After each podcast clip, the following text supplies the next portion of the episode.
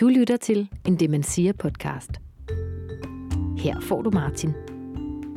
Han fortæller en historie over temaet kvinden. Lyt med.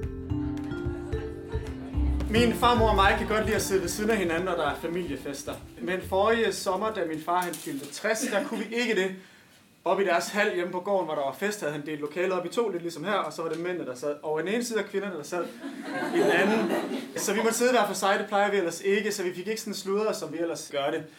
Men vi render ind i hinanden på et tidspunkt, hvor vi er oppe og henter noget mere mad. Min far havde en meget simpel menu. Det var sillemad til forret, smørbrød til hovedret og flødekarameller til dessert. Så, vi står så og fylder øh, tallerkenen for anden gang og kigger på hinanden og kan godt hurtigt blive enige om, at det ser ud til, at der ikke er nok smørbrød til alle gæsterne. I hvert fald ikke nok til, at de kan blive mætte.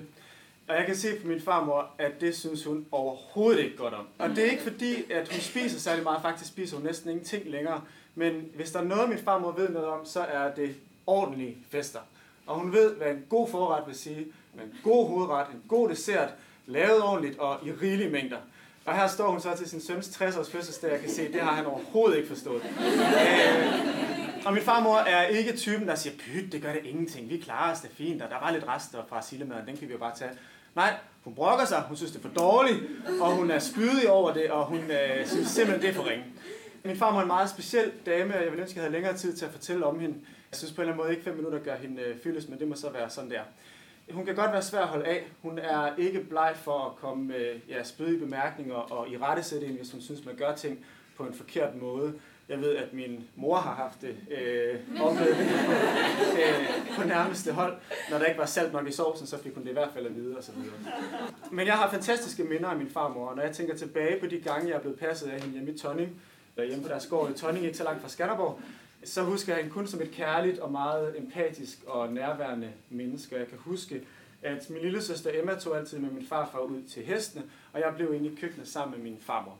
Og de havde altid en øh, barstol, der passede i højden til, at hun kunne løfte mig op og sætte mig på den, og så passede det lige med, at jeg kunne hjælpe med at lave mad. Og måle melet på den gammeldags vægt, og hjælpe med at smøre marmelade på rouladen, og rulle den og putte sukker på, så den var klar til, at Emma og farfar kunne komme ind til Ejamirs kaffe, når det var. Øh, og øh, jeg har altid tænkt, at sådan vil jeg gerne være. Min farmor har på den måde været et stort forbillede for mig. Jeg vil gerne være sådan et menneske, der laver sin egen marmelade. Jeg vil også gerne være sådan et menneske, der har en barstol, der passer til børnebørnene i højden. Så på den måde har hun været en stor inspiration. Og så har jeg altid undret mig, når folk har sagt, at det hedder bedstemorarme, for jeg er sådan, nej, det er da farmorarme. Det er da farmors arme, jeg kan se, når hun rører i, øh, i frikadellefars, når det simpelthen gynger og... Eller når jeg er altid fascineret ind i meget, og jeg har ikke forstået, når der i form stod, at man skulle af med bedstemorarme. Det var da det stolteste, man kunne have. øh, bedstemorarme, det Men de øh, farmorarme er forsvundet.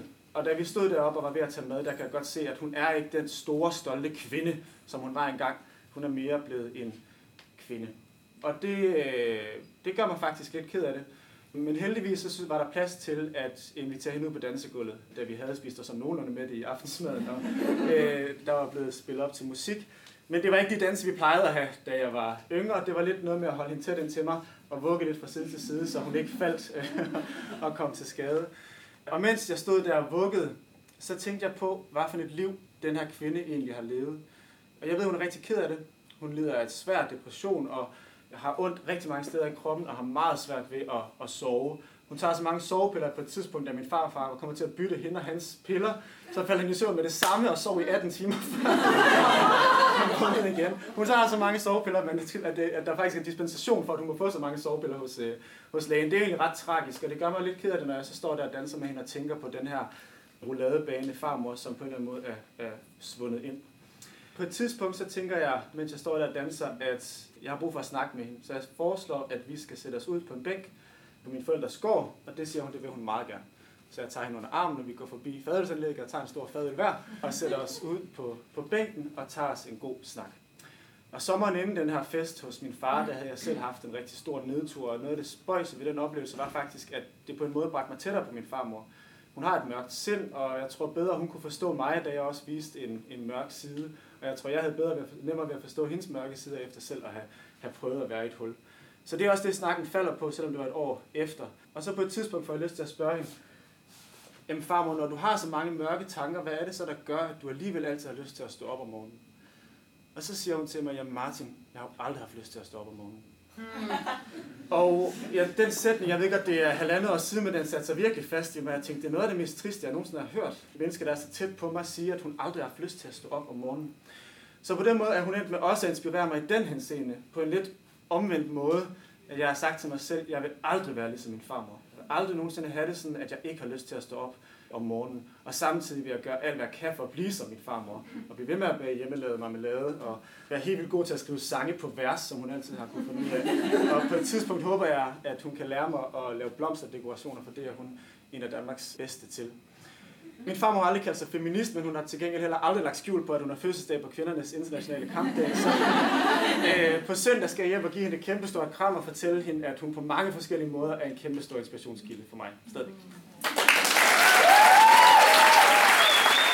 Du har lyttet til en Demensia podcast fra Hørt. Find flere historier i iTunes og på hoert.dk.